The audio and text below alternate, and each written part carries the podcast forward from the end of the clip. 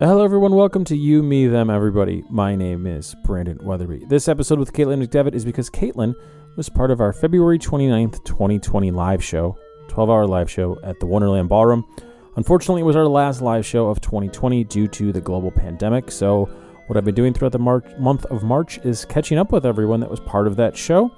Uh, Caitlin has had an interesting year, and um, I'm glad I talked to her this episode. Oh, I learned a new term in this episode a KOA. Well, it's an acronym.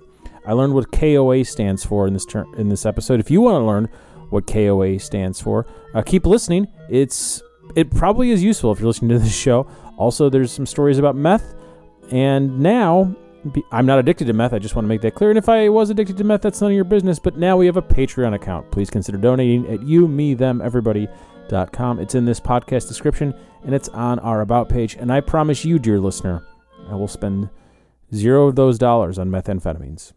Have you moved since I've seen you last? No, I'm still in DC, living it up. Are, are you glad you're in DC? Uh, sometimes I have to ask myself that a lot, but yes, I am happy to be here. Let's go over that now. Over the last year, where have you thought you, where, where have you wished you were instead of DC? Um, well, I spent some time back with my folks uh, a little bit over the summer back in Idaho. And you can get trapped in thinking that everything's a little bit more normal when you live. Uh, I lived in Idaho, I, I lived just outside of the city. So a lot of big skies, and you know, you don't have to wear a mask in your own backyard and that kind of thing you don't have to, you don't have to wear a mask everywhere. You don't have to wear a mask here in a major city. We choose choose to. I feel like yes. I don't I know if this uh, is a, a feeling or reality, but it seems that DC is more cautious than most American cities. I think that's definitely a feeling like I'll go for a walk and like you're not required to wear a mask if you're like going for a run or something, but uh, I'll I'll usually bring one just because it's more likely I am going to run into people around here. And that makes me happier. yes. What would you I don't do? Mind it, what would you do in Idaho if you lived in Idaho today? Uh, like for fun or or for. Let's do both. Do you think you do? Do you think you would do stand up? Probably not. Uh, the stand up scene is a lot less uh, advanced. So there's like one club it closed down. it closed down over quarantine, and then uh, I think a new one has popped up. And there's a couple of mics, but it's it's pretty pared down. Um, they do a comedy festival. It's called the 208, which is our area code back in Idaho comedy festival. But apart from that, it's it's a pretty small scene. I probably, if I had stayed, I wouldn't have gotten into it. And if I moved back, it probably would be a lot less of my life. Yeah. Are you worried that it's going to be a lot less of your life, or do you feel that uh, we're on the cusp of a big boom of live stuff, and the the scene what you do is going to be more popular than ever? I don't know. I think it'll it'll really depend on on like attitude. So like I run a production company with Jenny Questel called The Living Room Show, and we were putting on stuff in the fall and it was kind of wild how cold and late people were willing to sit outside yeah. you know for a little bit of laughs which um, was like comforting. It's it's a nice idea that these people that i wouldn't have been able to like bark in you know a year and a half ago to come and sit inside or now like yes please let me sit in your lawn. Someone make a joke about dating for the love of god. So the the pre-covid material is working just fine um, my stuff is definitely because I think before I was really in a like setup punchline format, but now because I have to rely so much on just writing alone in my room and then trying it out on stage, it's become very introspective. I feel like I'm not even writing jokes in the past couple of weeks. It's just been mining different childhood, like not traumas, but like baby upsetting moments. Did you say baby and, upsetting moments? Yeah, like they're they're like small upsetting moments. Oh, okay. I mean, I was a kid. I don't remember being a baby. That's what I, I was wondering. You could do you know who Margot Kidder is or was? Uh, a name sounds very familiar. She's a famous actress. She was unfortunately, maybe not unfortunately, she was most well known as the original Lois Lane from the 1976 Superman movie. Yes. She couldn't forget anything. That sounds horrible. Uh, so that's what I mean. Like you might have had her curse slash blessing. Yeah, it does sound horrible, but she could remember. Anyways, um, I am I'm so interested if that's going to be the style. If if we're going to be mining recent nostalgia and less set up punchline, I don't think that's necessarily a bad thing either. No, I don't think it's bad. It, it's just it's definitely different, and I think also because like I I'm not as established as as other comedians, so like I haven't fully found my own voice. So it's fine that things are shifting around. Like it doesn't mean that all of comedy is changing. It just means oh, sure. that I want to talk more about being seven than I used to. I'm. I do think that this will be a wonderful. Not. I'm, I'm saying wonderful during a horrible time, but it, if people are going to actually have been introspective over the last year, or if some people will just hold on to who their past identity was and, and refuse to and refuse to acknowledge what they could be. Does this make sense? Yes, I do think people. At least most of the people in my life have taken a step back to figure out what they like um, and like the kind of person they are and and I've always tried to like spend time on that but now I have actual time to sit around and and think and Are you glad that you have time to sit around and think? In some ways, yes. I think comedy for some people was definitely the thing that was creating a lot of toxic toxic energy in their life. And for me that that wasn't the case. Like comedy was definitely uh, a healthy coping mechanism. And you know uh, i do miss having that kind of outlet. Um, but it is it is nice sometimes. I miss it a lot. Yeah um, it's we're recording this on friday march 19th uh, within a month we will regularly be able to spend hours outside and it won't be freezing um, do you have any desire to perform inside again, or are you more excited to maintain what you were doing uh, with the outdoor shows? Uh, we're definitely going to keep the outdoor shows. I think I'm ready for the world in which we're performing inside. I don't really think we're going to be there probably for a little while. Um, I know that we're talking about vaccine rollout, but uh, I think it'll probably be a little bit longer before everybody feels super cool inside. yeah, yeah.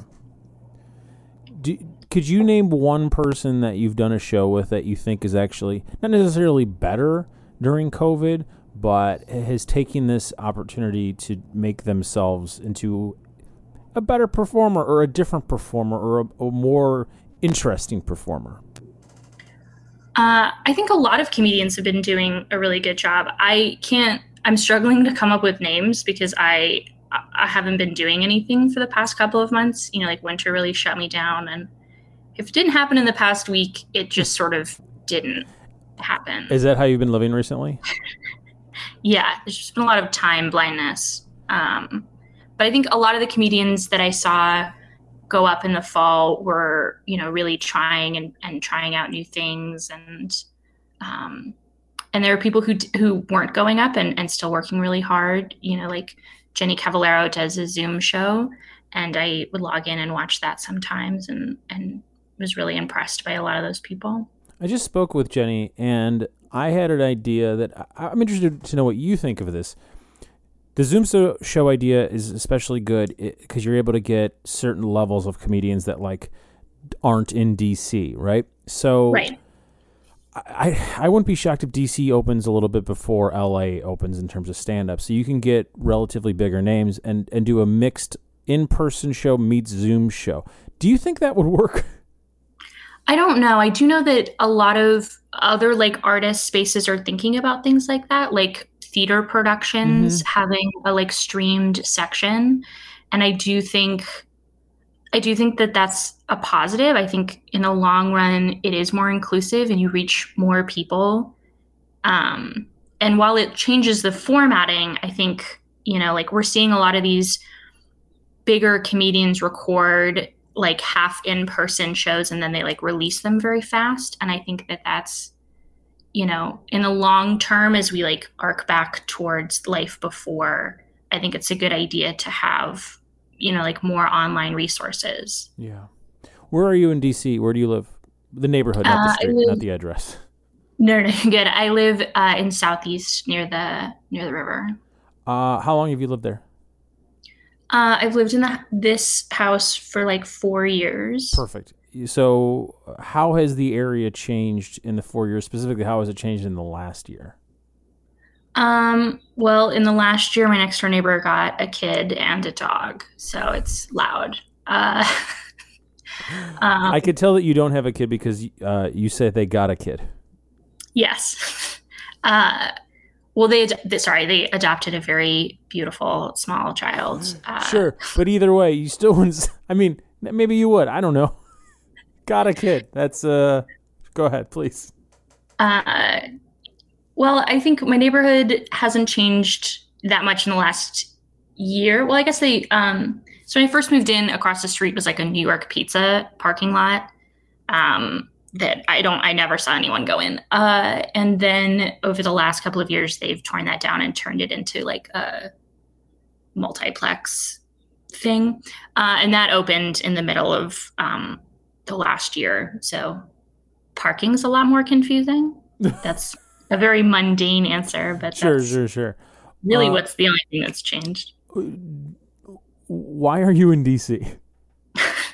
Uh, I'm in DC because I um, I got the politic bug in college, and I wanted to be uh, I wanted to be in the thick of it. So I figured I could always go to law school later, or I could do anything later. You could really only be 22 and living on your friend's couch, running coffee for congressmen uh, in your early 20s. So I came out here to to figure it out. And then I got here and um, I had this personality that didn't exist anywhere else because I was only interacting with Capitol Hill guys in the same boat shoes.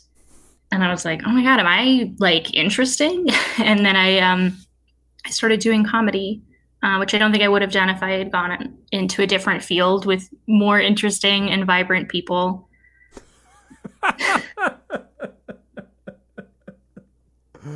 Are you happy you're in DC?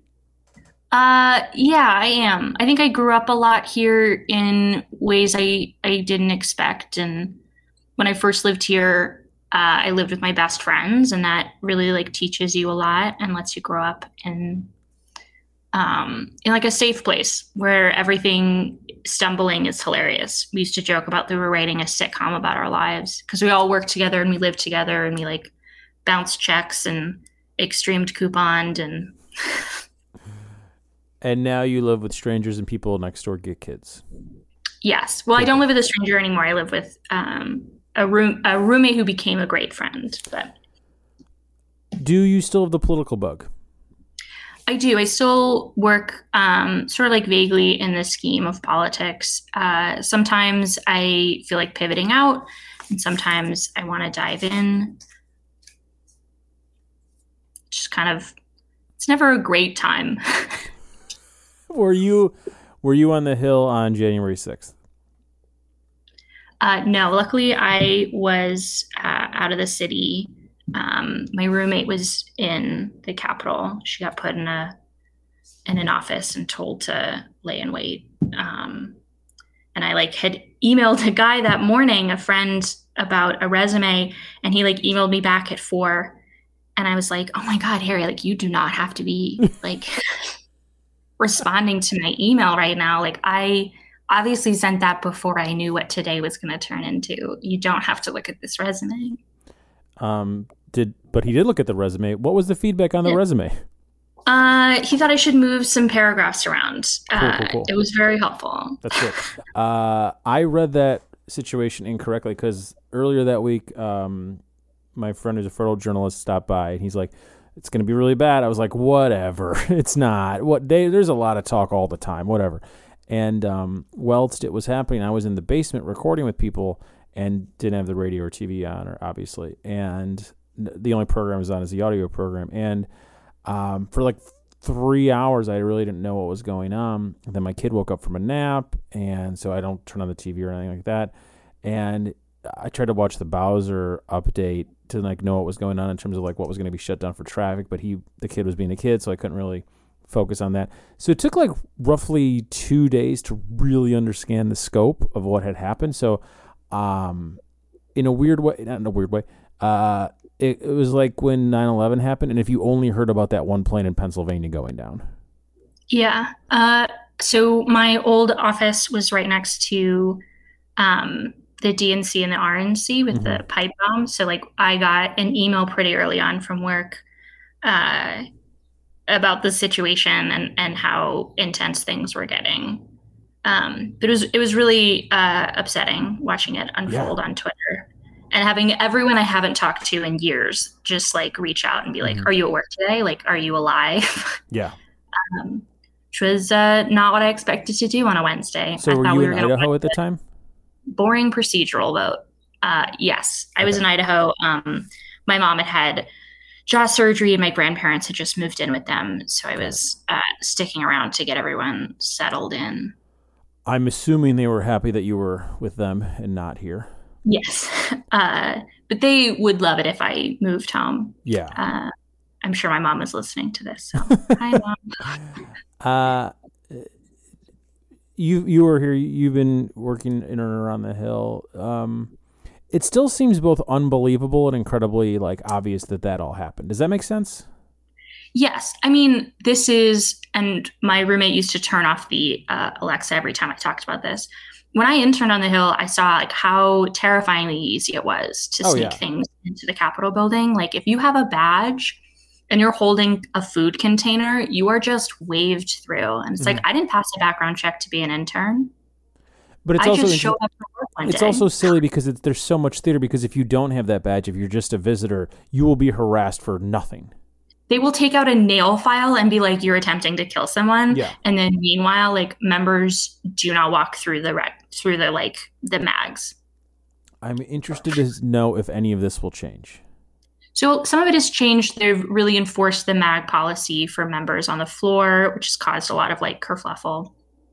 Um, but I mean, ultimately, no, it yeah. probably won't change. There'll be a short term, people get upset, and then, because uh, I mean, a lot of the security came after, you know, someone brought a gun onto the floor in a camera.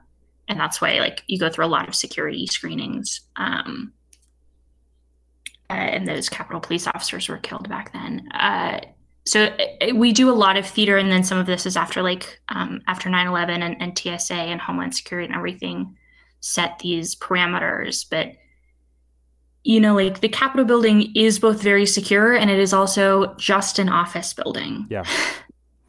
Do you feel safe going back? Uh i i do. I'm i'm glad the fences are coming down. I think the problem long term is not that people broke into the capitol building it's that they felt that that was a logical choice yeah in in their plan to liberate America from the tyranny of due process. Do you think it is this sort of a pointless hypothetical, but like I don't I guess it's more of a yeah, I don't see this happening again because it, it, when you have a cult of personality, you sort of need the the, the personality and it, it, seems to be gone right now. Or am I just too hopeful because things have been a little very, different? hopeful. Okay. Uh, I think a cult of personality can appear over any personality, and like any fringe group can rally behind a new idea. Um, you know, like QAnon and those kind of groups, they don't really need one specific person to say, hey, we should go do this today. Like they definitely operate in their own like concentric circles. I don't know if this specific breaking into the Capitol building and murdering several people will happen again, but I think, you know, we always have to be scared and alert and aware of, you know, like radical groups doing, you know, like terrorist actions and feeling comfortable and like righteous in what they're doing. Yeah, maybe it's because none of maybe it's my age. We're a little bit further apart, and maybe it's because I'm a cisgendered straight white man that like Yeah, this doesn't seem crazy to me. This is like, oh, yeah, I've, I've I went to Catholic school my entire life. All of this was it wasn't predetermined, but like nothing is shocking over the last ever. Does that make sense? Yeah. Oh, by I the mean, way, I I'm not saying it's. it's good. I want to make that clear. I'm not No. like yay this. It's just like it, it make I could see I could see the through line is all. Yeah. I mean, I think really what fell down on the 6th was the chain of command and whether or not, you know, the rest of the troops were allowed to be called in. Like, it's not like we don't have systems in place, it's the systems weren't followed. So once again, are you glad you're in DC? uh, I am because DC is more than just the Capitol building and it's Yeah. more than just Capitol Hill. Like DC is a whole culture all in of itself. And like I'm glad that I get to be a part of a small part of that. I do believe that we're in a way better place in terms of vaccines and COVID being in Washington D.C. than pretty much any other Eastern Seaboard city. Yeah, uh, I do know that like back in Idaho, we're rolling out vaccines pretty fast. Um, my mom was trying to get me to come home to get a vaccine, and I was like, I am eligible at the same time. Well, that's worth getting on a flight. Uh, maybe Have you taken the drive to Idaho? you can. It's it's only like five days.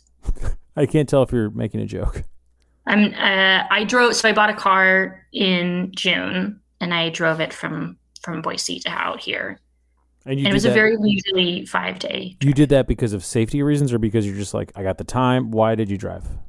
Uh, well, I I wanted a car and I like needed a push to get it, and it turns out that COVID was the push to get a car. Yeah. Her name is Agnes.